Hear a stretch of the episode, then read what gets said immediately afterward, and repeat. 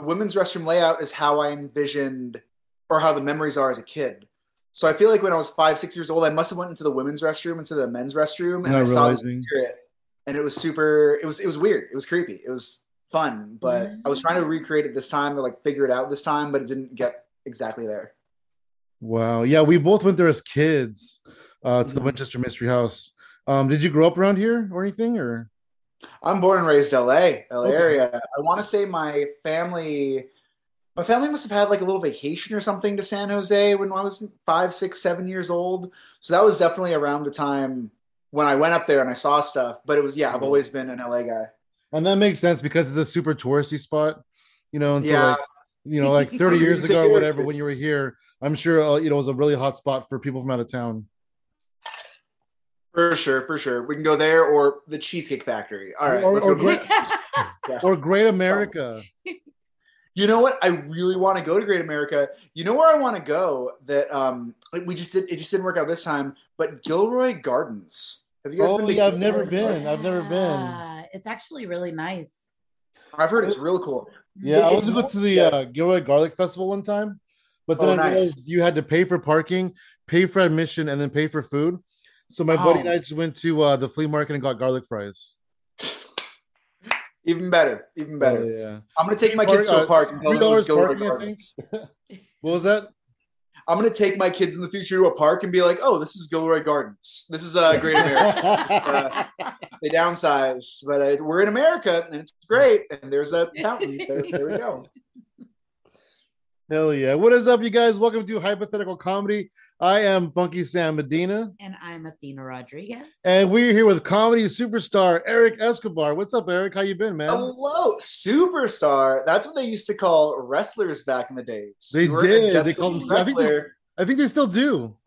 Are they? Uh, they are superstars Yeah. in my heart and yours. They just eliminated the word diva. I know Divas out of there. They can now say hospital. Before they couldn't say hospital. Oh, they, say they- medical facility. They would in the take you to Triple H era, they can say a lot more, a lot more things. I heard uh Michael Cole reference uh Pro Wrestling Guerrilla recently on commentary. Oh, so Yeah. growing up in LA, that's what actually got me back into wrestling. Oh, Um, wow. nice. Yeah, I liked it when I was a kid. I, I think I fell out of it in high school, and then I was moving to NorCal, and as a little like gift, my buddy Chris was like, "Well, if you're going away, I'm going to buy you a ticket to PWG. I think you'll like it. It seems up your alley." So we drove to Reseda, and after that, it was wild because that move to NorCal was a little tough because I was living in the redwoods. I was a little alone, but that's when I really started rewatching old wrestling videos, getting to indie wrestling, Hell and uh, yeah, I'm a huge wrestling fan now, and PWG is a big part of that. That's crazy. So she like started liking wrestling uh because the pipe bomb 2011. For but sure. Then, but then that just opened the door for me to get a bunch of PWG DVDs. You know, and now she loves she fell in love with it. Oh my because of PWG. I love PWG. Yeah. That's like one of my top favorites. and all the people that we watched in that time frame, you know, early 2010s, 2013s, whatever. They're whatever, killing it now. they're all yeah, they're all in the big companies. It's crazy. Yeah. The one that I went to that got me back into it was uh it was an event called Black Cole Sun. And it Oh, was like nice. Adam Cole's like send off event. But the lineup was um Adam Cole, Roderick Strong, Ricochet, ACH, um oh my lord, who else was in there? Keith Lee might have been in there. Probably. Trevor Lee, now in NXT, now uh, Cameron Grimes. Um, yeah, it was it was wild. Oh, Christopher Daniels, you know what I mean? Like all these guys were, and they were just having fun. Young Bucks, of course, Kenny Omega, like woo. Wow. Damn, what what year? so cool. What year are you talking? 2014, 2015, I want to say. Okay. Yeah, that's a good era. Yeah, Ooh, It was- like it was right great. There, right Yeah. on the cusp. Johnny Gargano might have been there still. Gargano was there. Well, he, um, well, so a little awkward, but I remember um, Candice LeRae was doing like a Disney gimmick. She like came out and had like something like Disney with her. Mhm. And I'm a big Disney guy, so I was like, cool. And I fell in love with her and her tag team. But her tag team, I don't know, I guess we don't gotta talk about it. But I was a big fan of them for a long time. I was like, this is brilliant. As someone who like didn't really who hasn't watched wrestling for a while, it was just very like sports entertainery and like funny and dumb. And now I'm like, oh, we can't talk about Mr. JR anymore. Really? Yeah. Not that JR. We got another Not JR. Not that to talk JR. We got another JR. That was Yeah. the same for me. as uh, awkward. Yeah, it was the same for her. She actually, I- um, uh, yeah, yeah. I fell in love with Candice LeRae. And then I started really enjoying um, Johnny Gargano. I was like, so those were my top two that I really loved. And then we, we, we what was it? WrestleCon. WrestleCon was in San Jose for the, you know, WrestleMania and everything. 2015. But uh, they were both Okay. at the shows like Evolve and everything. And I was like, oh my God, Candice is here. Oh my God, Johnny's here. Oh my gosh, I'm so excited. That whole like time I found out that they were dating, and I was like, my favorites are dating each other. I was so happy. It was so weird. something, something that I found sort of realized that that was hilarious is um y'all are familiar with like Southern California areas, you know what I mean? Right? Yeah. Like Wood or whatever. So when Candice LeRae is a face, she's Candice LeRae from Anaheim, California. When she's a heel, she's Candice LeRae from Riverside, California. Oh. Riverside's a little more like, A whoa. little more rough. So depending, like if she's face or heel, she'll be either from like Anaheim, like land of Disneyland, or Riverside, or it's a little more like, all right, this isn't as Disney. The other side of the I tracks. never knew that. Exactly. I never knew that either. Uh, the highlight of what Athena was saying was uh, she was wearing a Candice LeRae shirt. The one that looks like the Powerpuff Girls. But we were Yeah, oh, nice. But Candice wasn't. It was Evolve, so Candice wasn't even like scheduled because she wasn't in Evolve. Okay. And um, so at the end, so Candice was sitting at Johnny's merch table, and I was like, "Go talk to her, go talk to her." And she walked up so to nervous. to Candice, and Candice was telling us that when we walked in the door, Johnny pointed her out and said, "Hey, look, she's wearing your shirt." Gotta feel good. Gotta feel good. And did you find out at that WrestleCon that they were an item, or did you know like? a little- Yeah. okay, I cool, cool, awesome. out like, that's cool. then that like, they were an item, You- and you- I was you- like, you? That's so cool. Yeah, and then on top of that, that that whole weekend, she ended up buying a Johnny Gargano shirt from Candice, and then at WrestleCon, she bought a Candice shirt from Johnny. From Johnny. Yeah, That's hilarious. That's hilarious. It was the best. Yeah, I super was so backwards. happy. We got to meet so many freaking wrestlers and people, like uh Havoc. I don't know if you're Jessica Havoc, yeah. Yeah. yeah. She was just in the lobby, and we were just hanging out with her for like twenty minutes during the show, just just chit chatting, bullshitting. Mhm.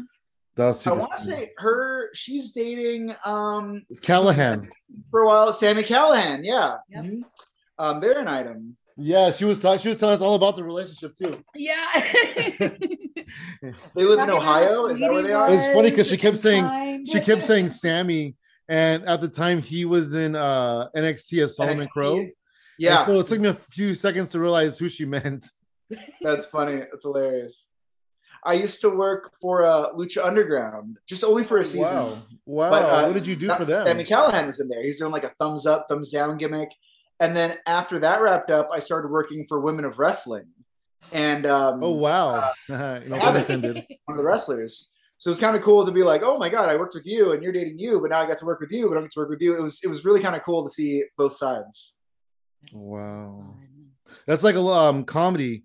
Um, not necessarily dating, but like when when you know like oh i'm really good friends with this comic and i didn't know you knew that comic or you know things like that Yeah. the connections or or two comics you're really good friends with and you realize they don't know each other Mm-hmm. that's that's You can- crazy You can meet someone and like look them up on Instagram or Facebook and be like, how do we have like a hundred mutual friends? I didn't know I had a hundred friends. I thought I knew like five people. How do we have like a hundred people in common? It's like, oh, I know this guy from this guy, and I travel over here, and she was a friend of this person, and right it all it's cool. I love it. yeah yeah there's this one comic who i became friends with you know years back and we are doing a wrestling podcast together and he's like we came up in the same scene how did we not meet That's funny. That's hilarious. I think it's one of those things where there's a real beauty to like you can go to probably any major city in the country and you might not know someone, but you definitely got like a friend of a friend. You know what Yeah, I mean? Like you yeah. meet someone who definitely is a degree of separation from you. yeah especially now so so um since the zoom pandemic Oh yeah, everyone from every part of the part of the world. There are people in Canada where I'm like, how do I know you? Or how do I know you? It's so crazy. yeah absolutely uh, They don't did know you me in LA, but I'm huge in South Africa. Like, how did that become a thing? Like, I don't know. wow that's that's interesting Not really, but you know what I mean. Just like I do just South Africa Zoom shows, and now I'm like, oh, I know everyone there. That's great. That is awesome. you can go to South Africa and you'll be treated like a like royalty. Like, oh my god, Love Eric, that. I'm getting what a nine minute guest set. You know what I'm talking about? well, maybe even a 10. We'll Tight see. nine, tight nine. Yeah. So, uh, so you grew up in LA. Like, what part of LA did you grow up in? Like, how, how what was life like for you? So I grew up in the South Bay, um, specifically Gardena, close to Carson, close to Torrance, close to Compton, if you know any of those areas. Okay, so Um, little little I- rougher areas. You know what? It was a little rougher, but when you're a kid, you kind of it, it just it's life. You know what I mean? You're, so Yeah. you're not like, oh, I'm in the ghetto area. I'm in the answer. You're just like, oh, this is just is what it was. What I really loved about growing up in Gardena is um, I look back on it and I went to like a, a, a preschool, a middle school, an elementary school, a junior high, where we had a little bit of everything. Like um, it, it wasn't really like oh you know the, those people hang out with these people, those people hang out with everything. Like everyone was friends. So you had like a lot of black people, Mexicans, Samoans, Asian, Chinese, Korean, Filipino, um, Tongans, Pacific Islanders, and we all we all were friends. And I think um, I really didn't look at like race or culture as a big thing until I got to high school when I was like, oh, you're that? Oh, okay, you hang out with those people and you know this. So um, Gardena, I really, I'm really grateful for that. That you know, everyone was there, everyone hung out, and everyone was just a person. I really loved it. Also, Hawaiian food for miles. Oh man, if you want a good deep fried spam musubi or some oxtail soup, go to Gardena, California, and gain 10 pounds, and it'll be great. It'll be wonderful. I'm here for it. I'm Yeah, ready. I am down. Absolutely, hell yeah. So, uh, you said you moved to uh to to the northern California. Was that like out of high school, or what was that about? So I moved to NorCal in probably 2014, 2015. Okay, okay. Yeah. So it was a little later, um, definitely a few years out of college. Um, I went through a really big breakup at the time. Um, 2014 was a weird year. I was I was doing a lot of comedy, and there were there were about 10, 11, close to a dozen comics who passed away, all kind of in the scene. Wow. So all like really good friends of mine. Um, a few maybe not so good friends. You see them, you know, once a week, twice a week. So to lose them over this period was crazy. So between the breakup and losing a bunch of people, I just really needed to switch up. Um, ended up moving to uh, Occidental, Sebastopol, if you know that area. I area. don't even know. I don't even know that, and I live in Northern California. It's like uh, West Sonoma. So if you're in San Francisco, Okay. Bay Area, you go up an hour, a little bit to the west, um, and yeah, that's where I was. And I loved it. I miss it. What's weird though is a lot of people think Northern California. They think San Francisco. They think the big city. They think you know stuff like that. But I was very much like in the redwoods. Like it took us 20 minutes to get to a closest gas station. You know what I'm talking about? Wow. So it was definitely different. But that's when I think NorCal. I think trees. I think wilderness. I think that kind of area. Mhm. And a lot of people think NorCal, and they're like, "Oh, Oakland," and you're like, "Hey, a little different." Uh, I was, uh, yeah, but yeah, sure, why not? Oakland, yeah. if you want to get into where people live, then yes, absolutely. exactly, exactly. But I loved it. I loved it because technically Tracy is that's pretty firm Northern California, right? Or is that yeah, we're we're just out of the Bay Area, but we are Northern California. Absolutely. What's Tracy by? I feel like I've heard of Tracy. I know Tracy, but what's it close to? We're we're like between like San Francisco and Sacramento. I don't know if that Okay, needs a picture for you. no, no, for sure, for sure. What We're think about is an so- hour. We're about an hour from San Jose, hour from Oakland, hour from San Francisco, and about two and a half from Sacramento. Perfect. I got you. I feel like uh, it's weird because when you think of NorCal, it's Southern California. People are like, oh, are you from LA or San Diego? You know what I mean? It's like kind of like there's not much variant to that. You can be from somewhere else. People think, oh, it's like one of two areas. When you think in Northern California, it's like, wait, are you like Humboldt or are you like San Yeah. Francisco? How Or are you- northern are you? There's so there's NorCal is a big stretch of land. Like, what is that? Because they're super Northern California. Yeah, For sure. yeah, absolutely. Uh, well, it's what's wild is um I remember I used to I still travel a lot between NorCal and SoCal, and I feel like I always used to think Sacramento was super far up, but it's almost just as far as like San Francisco if you're going from LA, because San Francisco you got to like take off the five and go down the 580 for a minute. Sacramento you just hit it when you're on the five, so it's not Yeah. just like everywhere's on the coast. Some places are more inland, some places are farther out, Yeah, and it's uh oh I love it. Yeah, no, that's that's that's cool. I I would imagine that you'd hit Sacramento a lot sooner than San Francisco. I think depending how you root it, yeah. Yeah, that's true. That's true. So when you you moved to Northern California, you're already doing comedy. Um, how long had you been doing comedy at that point? So it's kind of a tricky question because I did my first open mic when I was um, it was 2008. Oh, so wow. 2008 was kind of when I started, but I probably did stand up a handful of times between 2008 and 2011, I would say. And 2011 is when I really got serious about it. So um, I was doing comedy, you know, since about 08, but really got serious in 2011. Was probably doing about four years before I moved to Northern California. And um, I really loved the Northern California scene. Um, the Northern California scene for me was more kind of like a, you know, like Sally Tomatoes up in Rohnert Park. We had a place in, Yeah. um, there's a place called Spanky's in Cotati. They would have open mics. You would have, uh, I think it was called HopMonk. They had one in um, Sebastopol. They have one in Petaluma. So those areas were really where I was kind of doing a lot of comedy. And every once in a while, I would drive down to San Francisco, Oakland. But um, I want to say my car got broken into Oh pretty quickly into moving to NorCal. Oh, so after it got broken into in San Francisco, I was like, you know what? I will go to San Francisco, but I'm not going to like. I'll go to other places before there if I have to. yeah, yeah. And we always worry about stuff like that in San Francisco too. Uh, so Yeah. far, the worst that happened is a a bum took a shit next to our car. yeah, we Oh, okay. we were scared because he was in between our car and another car, and he kept on like he kept going like this, Yeah, he kept looking. and we're like, is he waiting for us to leave to like hurt our car or something?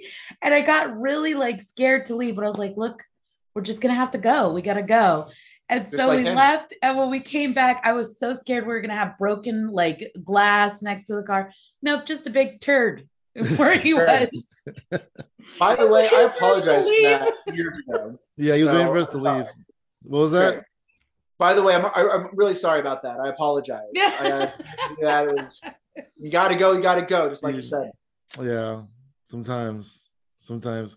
That was the first time we met you, though. No, I'm just kidding. Yeah, exactly. Yeah. It was, It was an honor. It was the best mic we've ever been to together. Actually, I would say. Mm, the tenderloin. I guess uh, you know, besides uh, you know, being a little bit worried about your car, uh, what was the uh, the culture shock for you like going from LA to the Northern California scene? Um, that's a good question. I feel like where, where I was living in Northern California, it was definitely more like out in the boonies, middle of nowhere. So LA is one of those places where if you want, you know, Thai food at 3 a.m., you can get it. You know what I mean? Yeah. You want to like, if, if you're bored, you want to do something, hey, go out. There's a million things to do. You can go to an open mic, you can go to a show, you can go to a Mhm. bunch of fun spots. Um, where I was living in Northern California was a lot more in the middle of nowhere. So it really was kind of like, oh, like after six, seven o'clock, everything's closed. You know what I mean? Like, oh, same you guys want to hang out and party, like you can bring drinks home or you know play a board game. But you can't like there's not like a club next door. You know what I mean? Mhm. So that was it was interesting for me to experience that, just because I went from one place that was very open to one place that was more like, hey, this is kind of all we got. yeah. Yeah, and I would imagine, um, like in LA, the mics are a lot more plentiful. You know, there's uh, accessible and traveling's probably a little easier. a like little that. bit. I feel like LA. Everyone thinks there's oh there's so much stage time, and there is, but we're such a driving town. You got to like go to it. So you can hit three mics in a night, but you're driving an hour in between every mic. You know what I mean? Like Oh, it's one of those wow. weird things. Where San Francisco, especially the city, I feel like if you're in San Francisco, you can probably hit two or three things really quickly because they're Hell all like yeah. booked- booked Yeah. Absolutely Yeah. can. hmm We've done that. Yeah, we, we haven't done that in a long time, but before the pandemic, you know, we were always in like two or three mics a night. for sure. It was great. Ple- Plus, they're like so uh, accessible to each other. So sometimes we wouldn't have to repark to get to the next one. Walk over It was wherever. just Yeah. like really, really, Or even like going to San Francisco to Oakland or vice versa because they're so close. Exactly, exactly. I feel it's weird because I feel like um, things have been going really well for me in terms of comedy. Yay. So I haven't been miking as hard as I usually do, but pre-pandemic, I knew where all the mics are, and you knew where to get places, and it was great. But the pandemic really switched up a lot of stuff. Mm-hmm. So I'm really curious to do like an LA mic run or like a bunch of mics in like San Francisco and see like where it is right now. Because for a while it was kind of like we got two mics a week, three mics a week, or they were all on Zoom, and it was really really hard to get. Mm-hmm. And I'm really curious if like LA like re- is, is recreating its former glory of like all right you can do a few a night, or if it's a little more limited. Right. If it's kind of trickling in a little bit. Yeah, I think eventually it will be where it was, but I don't know if it is now. Like I haven't really might been there, but time. Yeah, it's hard to gauge right now. It's still this weird limbo. Like you think we're out of it, yeah. and then all of a sudden, like weird stuff starts happening again, and people are getting sick really big again, and you're like, damn it, when I know. When is this gonna end, man? It's crazy. And our jobs are like, hey, how can we get as many people in a room as right? possible? Yeah. yeah. Laughing and breathing on each other. No windows, short ceilings how can we do that? And it's like, hey, this is probably not the best idea when there's a pandemic going around. Yeah, I remember one time when I was doing uh, security at my, my comedy club. Um, yeah. When when we first opened up, it was March of 2021, and they had a few comics who weren't like they were more like Instagram stars than comics, just because yeah. it wasn't as easy, you know, at that point to get people. And um, there's this guy, and he ran out of jokes. He ran. I forgot who he. I forgot his name. Uh, he ran out of jokes, so he started doing like sing along at the end of his set. And I remember when the sing along started, I'm like, I am going outside because you know, 300 people singing at one at the same time is not going to be good news. I agree. I agree. What's hilarious? I hope everyone's in masks. Just the whole sing along is like, oh, can like understand it. It's like, oh my god, know, no one knows. Nobody wore masks. Nobody ever wears masks. I got you. Ever, nobody ever, ever. You know, it, and then the rules. I mean, the rules for the club are the same as you know, like a bar or whatever. Like, you know, you have to wear your mask to get to your seat, but once you're at your seat, it's kind of all bets are off. Anything, yeah. But if you wear your mask now, now it's like uh in this phase that we're in. If you wear a mask, they don't look at you like, oh, you're a sheep or or oh this or that. You're almost it's more like, like yeah. Don't be such a pussy. Like, like that's how they look at you now over here wearing masks. It's like really. well, I kind of. I like how wearing the mask now is like more rebellious than not wearing the mask. You know what I mean? yeah, like, right. Like, like from the mask, you're like, whoa, hold on, there, cool guy. Oh, you wearing a mask? What a rebel! Yeah, yeah, you're a. You listen to Minor Threat, you have to. I bet you do. so, how long were you living in Northern California? About a year and a half, give or take. And uh, when I moved back, I really miss it, but I really look at it as a time of my life that was really great, and I'm really grateful for it. I'm really thankful for it. But I don't know if I'm a, I'm a SoCal guy. I'm born and raised out here. Southern California's home. NorCal is cool, but not for me. You know what I mean? All right. Well, this interview's over. Goodbye. No, just kidding. That's, That's cool. Um, did you feel like when you got back to LA that you like were different? Like you stepped up your game a little bit, maybe? A little bit. So what's interesting is when I came back, I feel like I didn't know who ran shows anymore. So even wow, just being away for yeah. a year, year and a half, all the open mic hosts changed up, all the hosts of the shows changed up. There were new producers. A lot of people stopped doing things. They switched or they took a break. So uh, relearning that was really tough. And I feel like living in NorCal was a really beautiful reset for me. I really was able to. I think sometimes you get in the grind of going to mics and you're just yeah. kind of like, all right, mic, yeah. mic, mic, mic, mic, mic, mic, and you don't really look at the future. You don't really look at goals you want to accomplish. You're just like, oh, I'm just, I'm just doing this thing. Where I feel like when I moved back, I was like, well, I can't start over and just start, you know, waiting around for four hours for three minutes of mic. Like I really, I've done enough. I, have I've done this already. So I think I mm-hmm. took myself more seriously when I moved back, and I was like, all right, I'm gonna start booking more stuff, trying to just work a little harder and not have to, you know, redo the past like four or five years of my career. Yeah, that's incredible. There's a saying in wrestling uh, where they say you can't see the forest amongst the trees. Yes. So you got to sometimes you just got to take that step back and just kind of look at it. You know, you looked at LA from from Northern California, you know, and you kind of reassessed it and you went back and and changed it up a little bit. That's awesome. For sure. I also feel like what's interesting is New uh, not New York, um, San Francisco especially had a lot more. I feel like there's there's more of a type. You know what I mean? Yeah. Like I feel in LA, everyone's doing something different. It's like I'm doing a character act, I'm doing impressions, I'm gonna do prop comedy, I'm gonna do one-liners, I'm gonna storytell. And I really liked being in a scene where everyone kind of had like um by by no means a similar tone, but kind of like a similar style. You know what I mean? Like everyone was very witty, um, a little more raw. And I, I I just thought it was really interesting to look at comedy from that new way. Because before it was hard to like look at what to see what stand-up was. Because in LA, a lot of people were doing different things. Where out there, I feel it was my first place living in a while, being in a scene for a while outside of LA. So it's cool to be like, oh, okay, everyone here, you know, they have they have like more of an edge to them. Or everyone here, they have they're more smart. You know what I mean? Everyone here plays mm-hmm. more witty, and I liked that about the Bay Area. So I was like, okay, what's like my what's my thing? You know what I mean? Where am I going to go with instead of just trying a million things every time I do something different? Yeah, I think for the most part, um, people in uh, San Francisco are just kind of get better and just kind of just do it, Yeah. and then people in LA are more like trying trying to get noticed. Maybe For sure. Yeah. It's like, oh, my agent told me to do this. Or I gotta dress up like a lobster when I do my set or something. exactly. Like, how can I stand out? Sometimes it's not about the jokes. And I'm like, oh, I don't know if I agree with that. Um, but you know, every scene has a little bit of that. yeah, yeah, absolutely. I would dress as a lobster. You would dress as a lobster? I would. Well, that's very shellfish of you. Oh. Hey, Ah. yeah, I like it. That was a good snapback. Hell yeah! I was already I was already thinking about using that somehow, and she kind of set me up for it. So oh. yeah, whatever, it happens. Now, What happens when you're if married listening to to a the podcast right now, it won't get better than this. It'll be peak. yeah, Woo. that's how when you're married to a comic, you know. yeah. so, uh, when did you when did you start like traveling around? Because I know you're you're doing a lot of shows and you're leaving LA a lot now, and you're kind of out there in the world. Pretty much been um been, been more or less full time on the road since probably about ooh 2017 I would say 2018 maybe.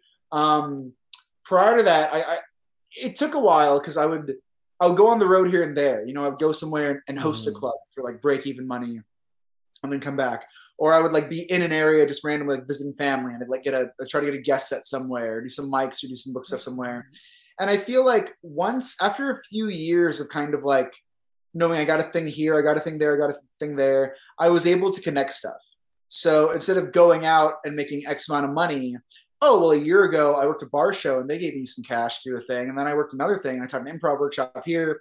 So slowly starting to do it, and then being able to like piece together the puzzle of like, oh well, I know if I'm in Spokane, I can get this, this, and this, opposed to I just know one thing. It was a really good feeling, and it's it's fun to put together that puzzle. It's fun to go out on the road and be like, instead of just flying out for this and flying back, what else could I do? I'm already out here. I want to make the most of my time. What else can I do? And I think that's a really fun part. Wow, do. that's incredible. That's a good way to look at it too, because you could just do your shot, be happy with it, and go home. Yeah, but I want to I want to make the most about it, and I'm also like you know I'm a big like theme park guy. So if I can like you know write off a theme park or something when I go to a club out of state, like that's really fun.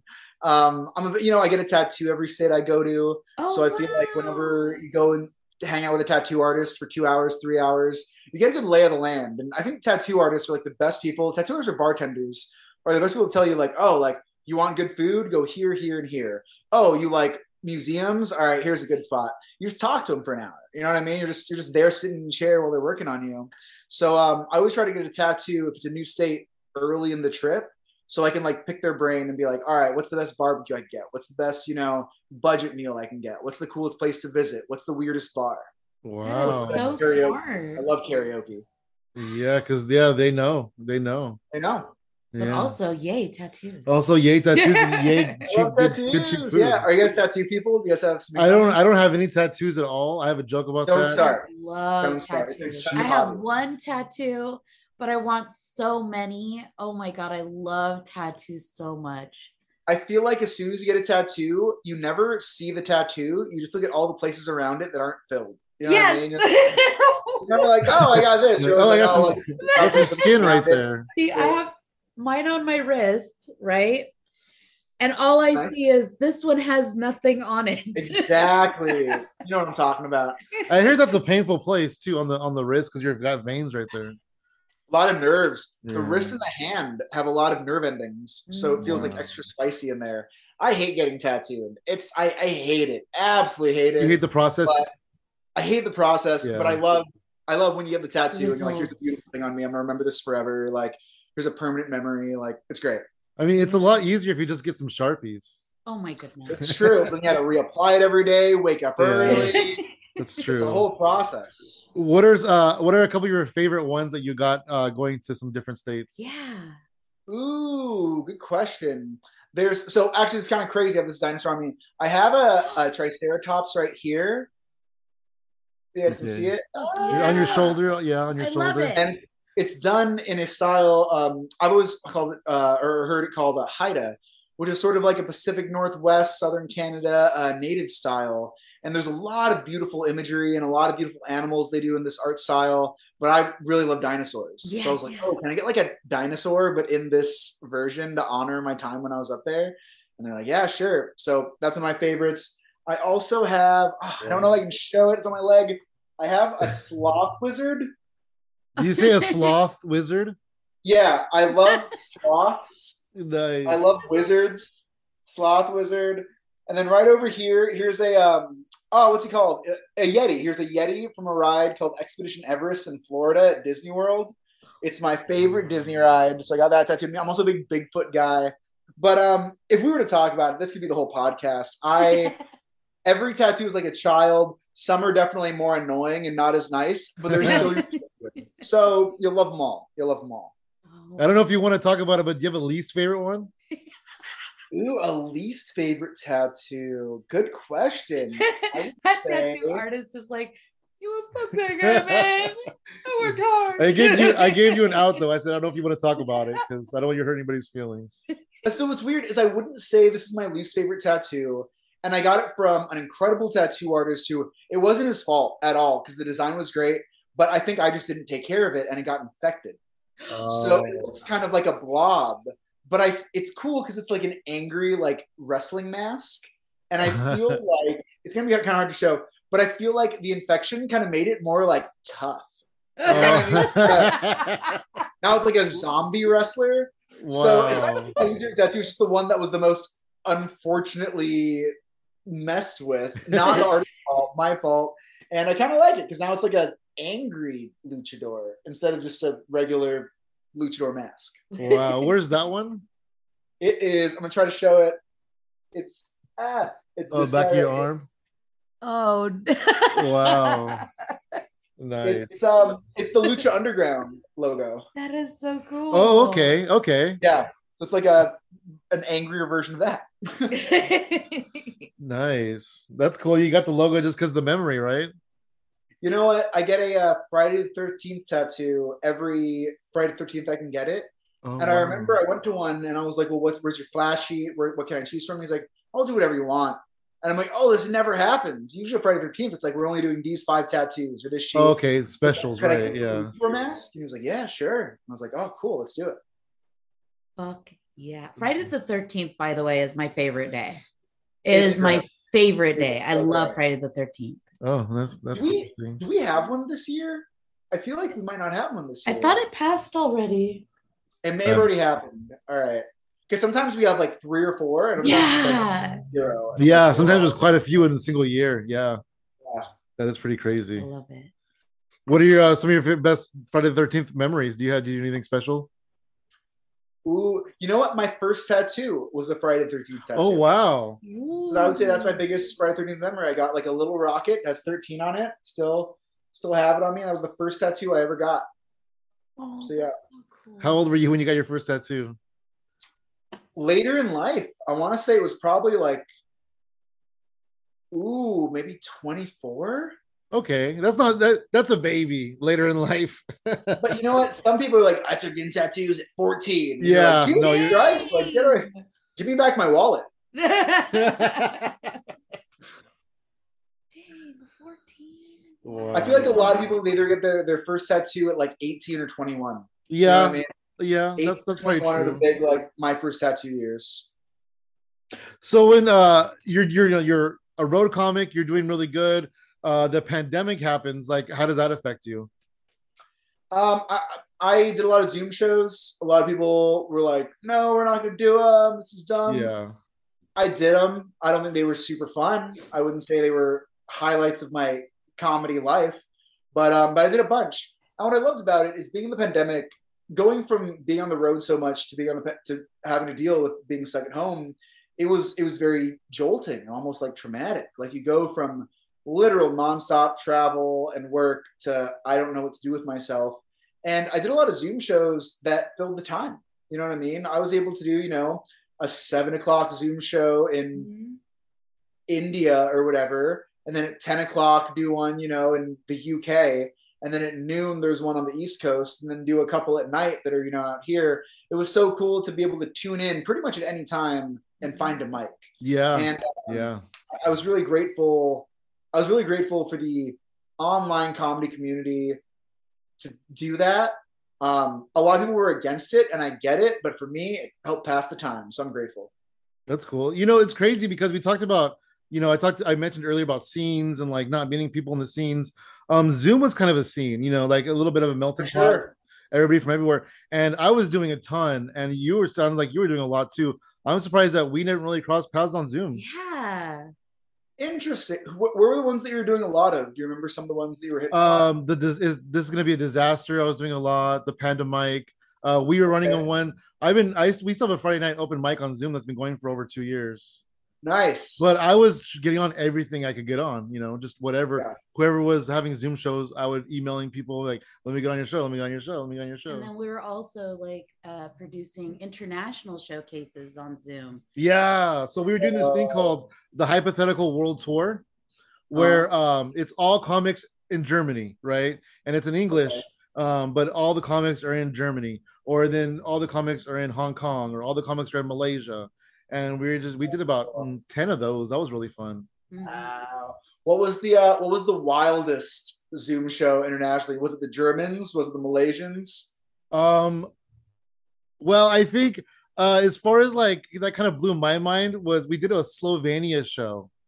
Oh, okay. and their humor is very like kind of dark and just um i don't know i want to say brooding a little bit i don't really know how to describe it but i was a little bit kind of like taken aback by them it was fun though it was a lot of fun it was just different from what i was you know what i was used to I can see that. yeah I was doing a lot of mics um, through this group in South Africa, and I didn't realize South Africans love puns. They Oh. are all about the puns. Like every joke is like not every joke. We hear a lot of pun based jokes, which I feel like we don't get too much here in the states. Like some people do them, but they're not like popular. But out there, it was like boom, boom, and they were good puns. And I was like, this is so random. Like I love puns, but we don't get them like you guys get them. Y'all are killing it. This is wonderful. Wow. We did one uh we did a Hong Kong show and uh I don't know how we did it, but we timed it uh good enough to where this comic literally physically went on stage with his phone and he did Okay. both the shows at the same time. Like an That's in-person show and a Zoom show.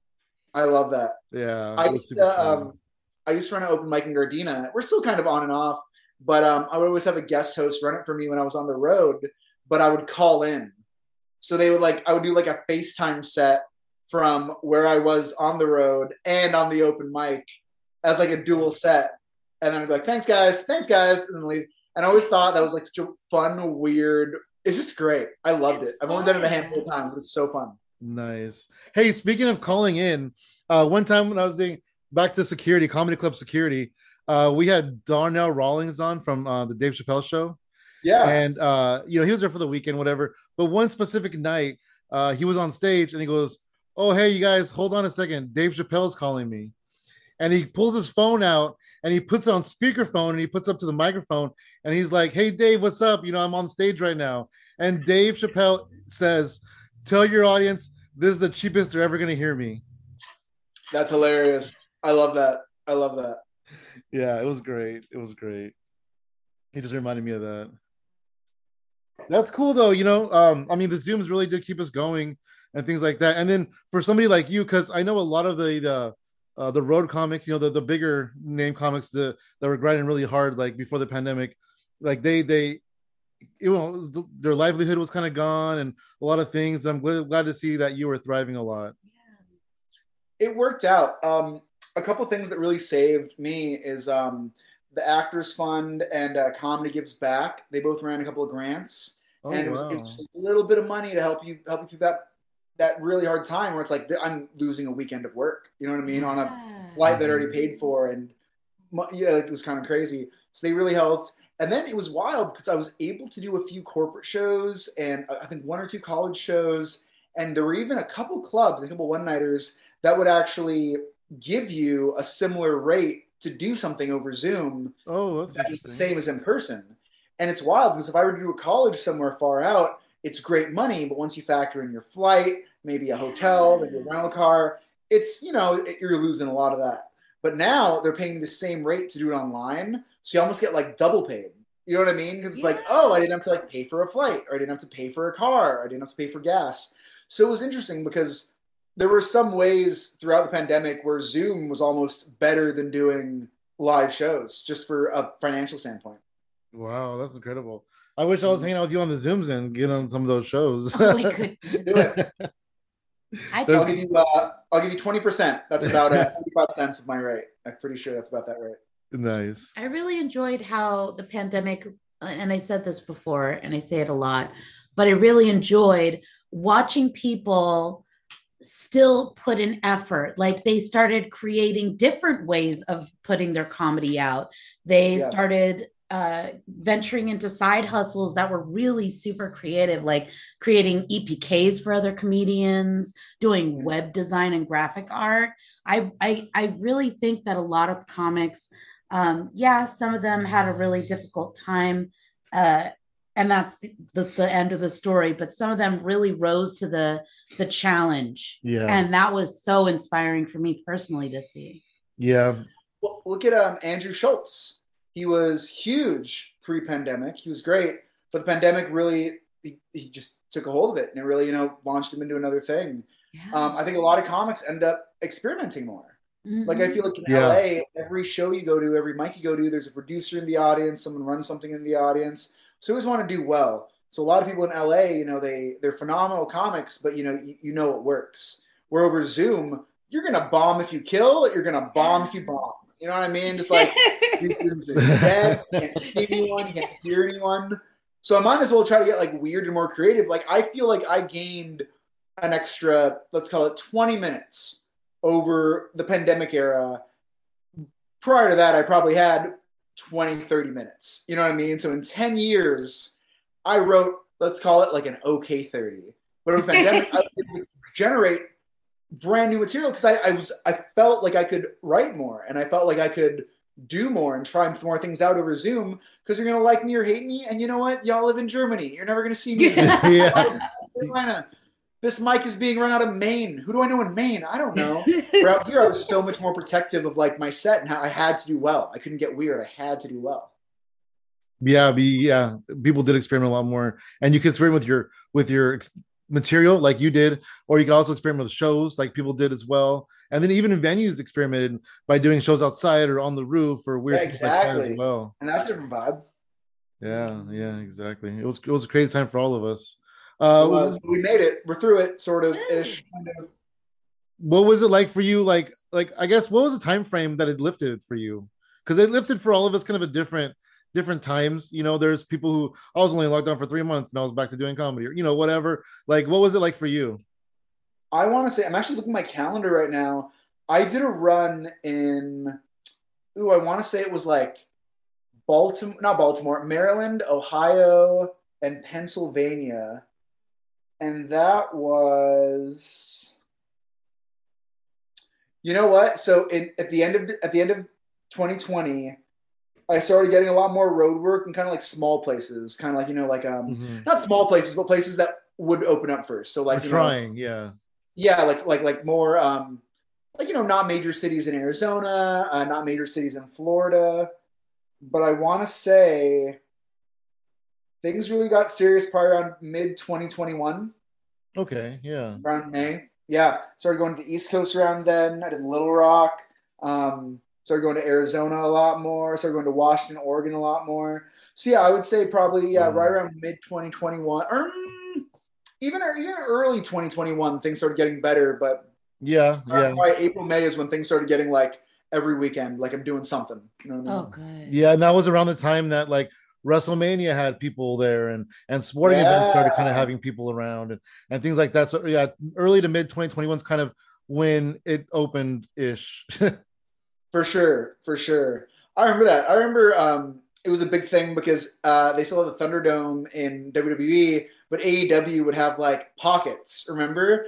Like you could Yeah. buy like of Mhm. seats, but then no one could be around you, and then like two rows down there'd be another bunch of seats, like a cluster, and there was these like little chunks of people in all the AEW shows.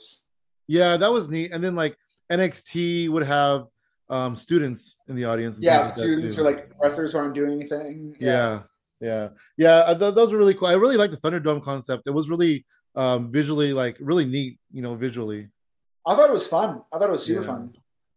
Yeah. I feel like it was it was it was fun, but then you realized everything was being um sort of like pre-taped. You know what I mean? It wasn't organic. They'd be like, "Hey, everyone cheer!" and everyone cheer, everyone boo, everyone boo, and they're just plugging in what they want to plug in. I feel like as soon as that kind of like made its way to like the verse, and I was like, ah, I feel like I'm just getting told what to feel. well, they I was- tried to. Did you ever go to it? Did you ever um, attend via uh, Thunderdome? You know what? I think I, tr- I, I tried and I couldn't get in. I could like never Oh. score the tickets. Yeah. I got in once, but I was I I ended up having to work and I couldn't go. Like I was really Oh, disappointed. Uh, so I was able to get it once, but I didn't go. Um, they really did try, I, as far as I know, in the beginning to make it a live fan experience, you know. But then people were like putting Crispin Wall in their square, and uh, I think some people even put like a KKK and like there was Kenny like a Omega, few. I knew like tur- tuned into one, and it was like a big like, oh. Mhm. Yeah, yeah. So the fans kind of ruined that for for all of us. Some of the bad surprising. ones. Wrestling fans are an annoying bunch. Yeah, no, they really are. I always tell her I, I hate wrestling wrestling fan, fans. I hate up?" wrestling fans so much. Yeah. I really do. Hell yeah. So uh, out in LA, are you doing any acting? I know uh, you're doing a few things, right?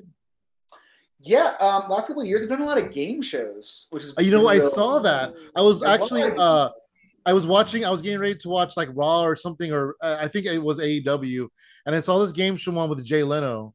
And uh life. Yeah. yeah, and I was like, oh, this is interesting, but I just saw like the, the just the tail end of it. And I started Yeah. looking up on social media and I was just kind of scrolling and I go, Is that Eric Escobar? No, I'm being racist. That's just some bald Mexican dude. And then I go, wait a minute. I'm every bald shit. Mexican guy. It's it, it's weird because I never thought game shows would be like my thing. Like I love game shows; they're cool. But it just worked out that I've been on a ton in like last couple of years. Um, getting a lot more commercial work, which I'm really grateful for. A lot of commercials. You're looking at the new face of um, Hims erectile dysfunction. Oh, So, that's awesome. ladies. And what's great about it is I got to write a bit on this. I feel like once or twice a week, when it was big, like it was like once, twice a day. But even to say once, twice a week, people will message me and they'll be like, Eric, is this you in this ED commercial? And I'll be like, yeah, but why are you getting targeted for an ED medication? Like, this isn't a commercial for everyone. You got to be searching something for this to come up. And interesting. I, I don't judge. I don't I don't know. I we get we get the Hims and the hers commercials all the time. Oh there my you go. There you go. All the But I'm like, oh, were you like looking up something, and that's why I'm on your screen right now? yeah. Actually, we are just watching TV and the YouTube commercial came on. You're like, what? Sam, I'm like, these Hims commercials are for ED, and the the hers commercials are for like depression pills. I know, right? Well, when you get ED, you do get depression. So I will say there is. They're little- Oh, Interchangeable. yeah, that's true. You're right. Yeah. Yeah, you're right about that. So yeah, I guess it is for depression for men too. Oh, it's like Exactly. the reverse, huh? For men, it's like uh the ED and then depression, and the women, it's the depression, and then the you don't Yeah, want to yeah. you don't want to go. Yeah. Men are from Mars, women Venus. Hell yeah. Something like that. Something like that. What game shows have you been on? Um, I was on uh, You Bet Your Life. I was mostly re- most recently on um, Person, Place, or Thing. I did one called People Puzzler that I really liked a lot. Ooh. Um, what else have I been on? Uh, oh, Let's Make a Deal with Wayne Brady Oh, that's cool. Were you That on it um fun. in person? in person. Yeah. Oh, One of my one of my uh, comedy buddies was on it virtually, I guess during the pandemic. Oh, nice. Yeah, they actually Yeah. had um ours was kind of 50-50. It was like six people in the room and then like six people like tuning in and they would like choose different people. Okay. That was really fun. Um what else have I been on? I've been on a couple other things. Um but yeah, just a bunch of stuff and it's been really really cool and it's it, it, it's just it's like one of my favorite things. Like game shows, there's such like high pressure, high energy. Like let's go, let's have a good time, and um, it's such a rush. I love. Well, I don't know about you. I don't know about you, but I know I grow up still to this day, you know, watching game shows and like, you know, imagining I'm on it as I'm watching it, you know, playing along or whatever. And um, to be honest, I'm sure it's incredible. Well, it's funny because when you're when you're watching it on the TV, you're like, "This is the answer. Why are you being so dumb? Just guess it. It's the answer. It's the answer." But when you're there, it's even if you're like not under pressure, it's like tough. You know what I mean? Yeah. You're not relaxed on your couch. You know what I mean? Hanging out. You're like in there, like in the zone, and the it's lights are on you and everybody's looking at you and you, you have people cameras. you, People are watching you. You know what I mean? It's like Yeah, oh, makeup sweating down your face. Exactly. What is uh uh I don't know if you can talk about it, but what's some of the coolest shit that you want on a game show? Ooh, um, what is the coolest? Part? I've gotten a lot of cash prizes, which have been pretty fun. Um, I think one of the most exciting things is um, me and my wonderful fiance. We got engaged, moved in together, and we really didn't have a ton of stuff in our house. Like we just we just moved in to this little townhome. It's great. We don't have a lot of things, and um, I remember getting on the show called Purpose and or Thing. They gave us some Cuisinart stuff, but I was like so in the moment, I didn't realize what it was but they gave us a coffee maker, which we super need, and like a bread mixer, like the bowl, a mixing bowl. Like a, Okay, Yeah. yeah, those are awesome. and it's like I would have never bought one of those. You know what I mean? We just don't have money to be spending it on like mixing bowls. Like, no, let's spend it on something else. But to get one from a game show was like, oh, this is something that I always used, never would have thought I used, and we totally need. This is cool. That's awesome. That is really awesome. yeah, we love our coffee maker too. It Yeah. grinds beans. Yeah, we have a Cuisinart coffee maker too, and it has a bean grinder on it. They're the best. Um, Also, I won a year's worth of People magazine. oh, which- Hell yeah. I thought you were gonna say a rice roni or something. no, for sure. That's cool though. People's Magazine, huh? So that was a thing. Yeah, fun fact. Give it to my mom. yeah, I don't. Yeah, I I would probably give it to somebody else too. That's funny. Yeah. That's hilarious. My hack is what I do is I um when I get one and it's with- it's like within the last week or two weeks. When I fly, I'll bring it with me and I'll give it to the flight attendants Oh, that's Um, cool. because they always like they always want something to read or something to do. So you know if you give it to them and they usually like hook it up. You know what I mean? It's not every time. They're like, oh yeah, thanks. You want a free shot? I'm like, yes, I would love a free shot, please. oh So wow. sometimes they'll hook it up and you're nice to them. And I feel like People Magazines are the things they can stroll through it. They're not going to buy Wi-Fi, you know, for their whole flight or whatever. So that's kind of what I do with them. That's, That's cool. nice. And then you have you have a really like a fun and like um just a, a fun bubbly personality. So I'm sure people are happy to like, hey, yeah, I'll hang out with you, I'll have a shot with you or whatever. For sure. Yeah, it's cool. I like it. I'm always just one of those people where it's like, I can talk to someone on a flight. Like, I'm not going to force it, but that'll let it go by way faster than just sitting there for four hours. So Yeah. Yeah. they're a good vibe and they put out vibes. It's like, yeah, let's let's chat for a minute. I've met some Oh. like best friends at like airport bars. You know what I mean? Like, we're hanging out. So you, you mentioned talk. getting engaged. Excuse me. How long have you been engaged? When did you get engaged? since March 20. Oh, So, nice! May, Congratulations. June, July, August, September. Yeah, I know. About seven months. About half a year. Yeah, that's awesome, man. Yeah, Congratulations on that. Thank you. She's the best, best friend, best partner. I love her so much. She's great. Aw, Nice, Same. nice. Oh yeah, you love her too. Yeah, I love her. Oh, she loves her. She loves her too. Apparently, so that's good. You got that going for you.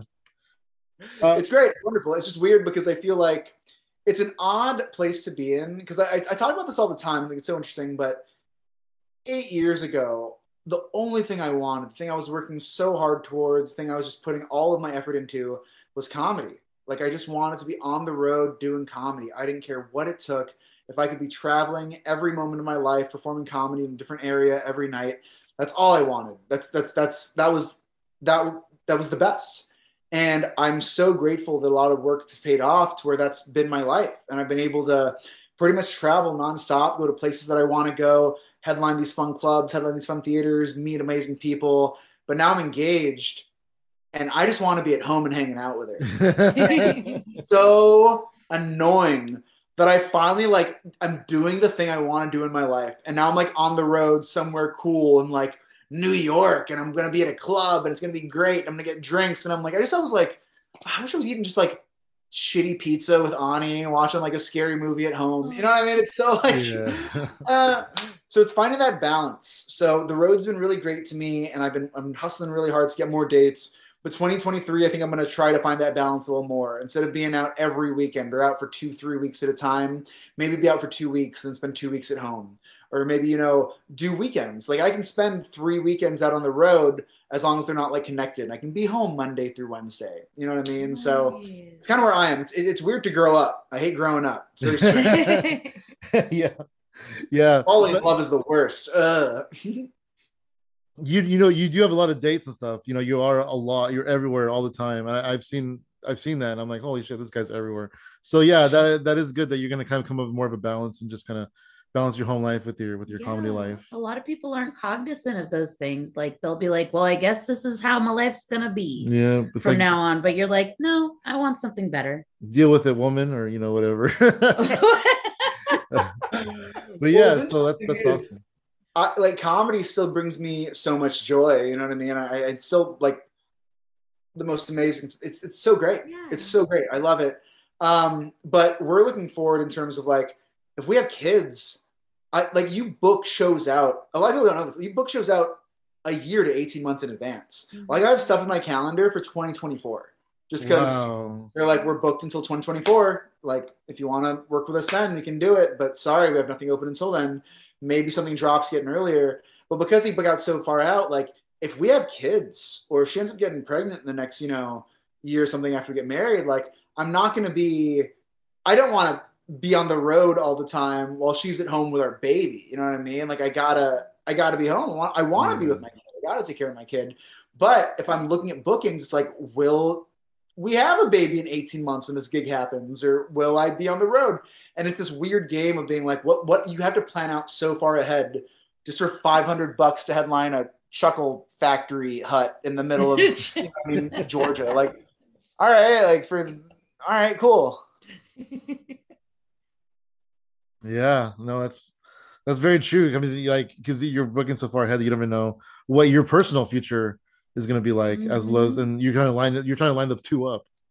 it's funny how often you hear comics be like well you know what i booked this tv show and it's so great but oh man i have to cancel a weekend at the laugh chuckle palace in detroit And it's like, dude, you just you're getting paid 50 grand for a TV show and you're like worried about like ruining a relationship to feature for $300 on a Thursday.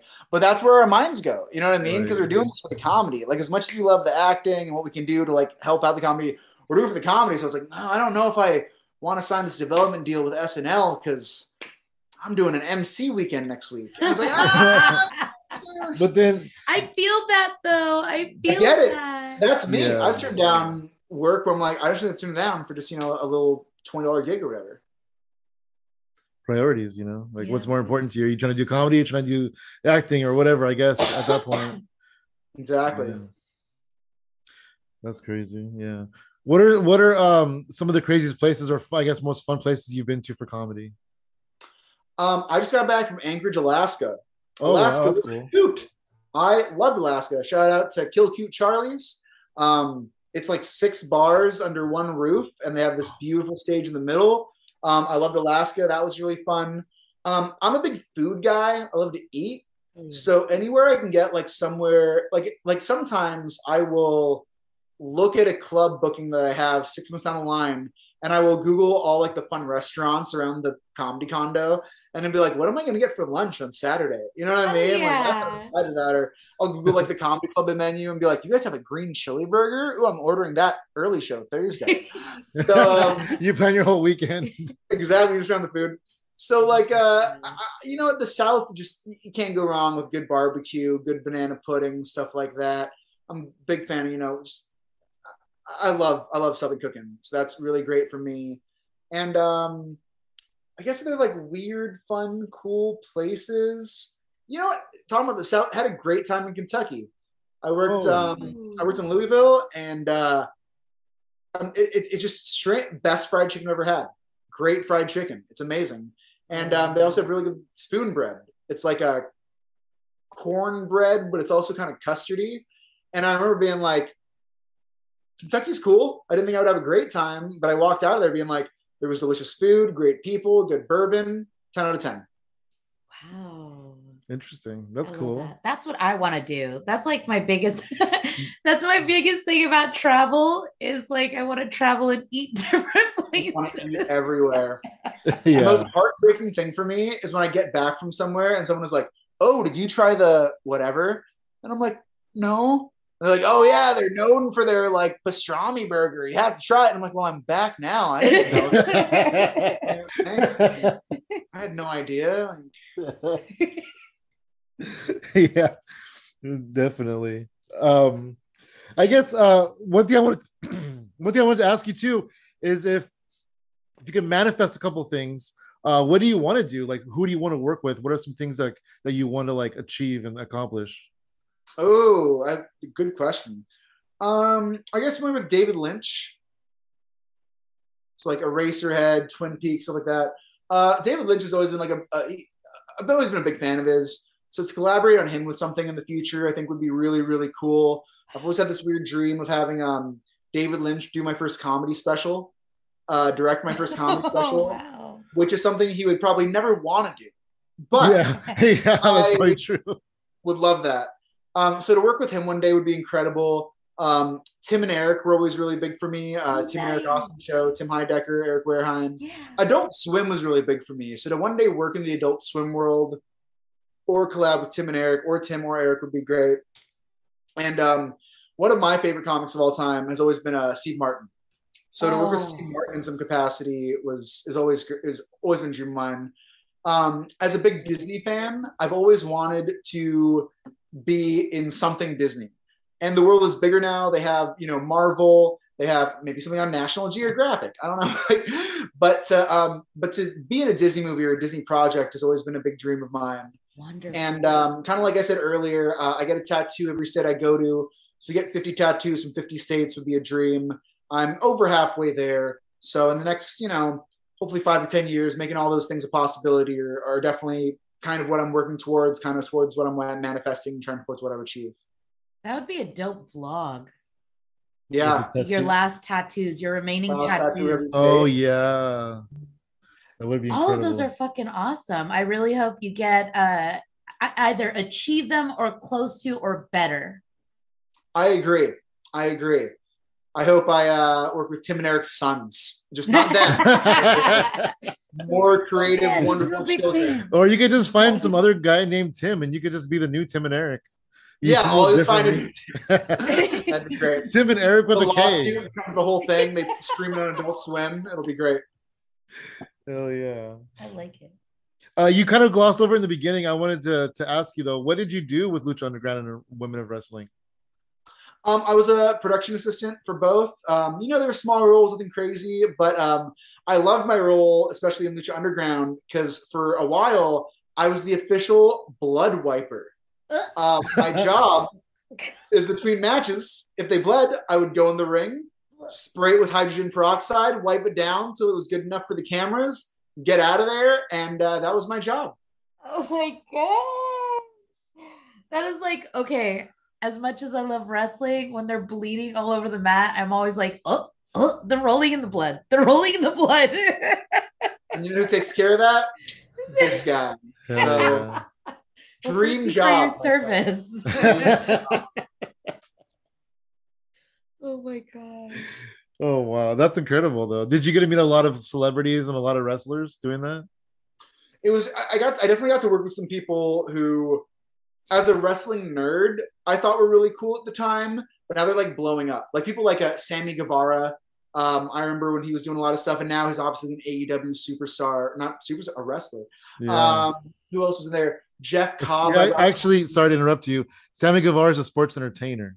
he's a sport. See what you did there. I love it. I love it. Uh, Jeff Cobb, um, Karrion Kross was a character for a while. Um, so dope. Thunder Rosa. You know what I mean? Like people who at the time are incredible and amazing, but now they're they're super huge on AEW. Yeah, yeah, it's- Ocho. it's funny because uh, when we talked about PWG earlier and all the, tho- those era people are doing big things. Later on, a few years later, all the Lucha Underground people are doing big things now too. It's true. And I feel like Lucha Underground was so great and so wonderful. I think Bray Wyatt would have been a perfect Lucha Underground edition. He would have been he would have been Lucha Underground. He would have been super great. Mm-hmm. And I'm sad to see it go, but it was it was really beautiful getting to spend some time on that show. Yeah. It was also good to have like another new thing. It, it was a new Yeah. Yeah, wrestling thing. So a, that was fun a big too. company for people to work for. Because I mean, you know, all the big companies died in 2001 besides WWF, WWE. Exactly. and so it's really it is really good when other companies pop up and they stick around for a few years i mean they're around for what four or five years mm-hmm. Yeah. Well, even Women of Wrestling, I think they were only on AXS for a long time, and I believe they have a CBS deal now. So to even see something where it's like an all women's promotion is now getting a little bit of love on the network scale. Like we're seeing a lot of great stuff happen right now, and I'm so stoked I'm a wrestling fan in this time in this Hell era. yeah. Yeah, absolutely. Hell yeah. I agree with that. I agree with that. Do you have any projects coming up? Ooh, good question. Um, I'm gonna be on the road a lot. So check me out on Instagram at Eric Escobar. Um, you'll see where I'm coming. If you see a date where you're like, "Hey, I remember hearing this guy. He's gonna be in my town." Definitely drop a line. Send me a message. Tell you heard me on Sam and podcast, and I'll be like, you know what? You're paying double because uh, he is a uh, not a friend. Not a, no, he's great. But uh, yeah, if you hear me on hypothetical, definitely drop a line. I would love to hear that. Um, I'll try to hook it up with something. Uh, in terms of TV stuff, uh, just keep an eye out. I'll be posting it. I'll be letting you know. I have some stuff I'm not allowed to talk about. I have some stuff I'm not allowed to talk about, but keep an eye out. Keep an eye out. yeah. Hell yeah. Hell yeah. definitely definitely if you heard eric on this podcast and he's playing in your town drop him a line about the best places to eat there i think he'd appreciate it Oh yeah, I would absolutely. Love that. Mhm, mhm. Hell yeah. Awesome. Well, thank you very much, Eric. Thanks for joining us, man. It's been super Yeah, fun. i loved it Super great to see y'all. Sam, it's been too long. We'll do a show together soon. We'll hang out soon. Yeah, This yeah. If I'm ever in your area, I'll let you know. And likewise, if you're ever around here, let me know. happen. Mhm. I love y'all. Let's, let's end with a little too sweet. Can we end with a little too sweet? Ah, hell yeah. Woo! There we go. Something like that. A little awkward. much. A little awkward, but we got it. We got That's it. That's my whole vibe, baby. they, they roam around it's like they're a roaming free free range Oh, you can't say Roman. Um, and then we are on. Uh, I'm on Instagram at Funky Samadina, and i'm at she shines for you and everything else we do is at a hypothetical comedy. Fuck yeah! Thank you very much, Eric. yeah Thank you, brother. Y'all take care. Bye. all right bye